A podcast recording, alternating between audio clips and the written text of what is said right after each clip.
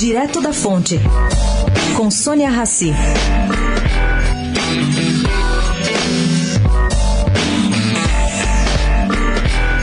Recém-aprovado na Câmara e no Senado, o projeto que acelera o bloqueio de bens dos investigados por terrorismo começa a ser avaliado pelo GAF. O que, que é o GAF? Grupo de Ação Financeira Internacional ao qual o Brasil é filiado. Bom, esse grupo deu prazo até junho para averiguar se o texto que aguarda sanção do presidente Jair Bolsonaro atende às recomendações do grupo.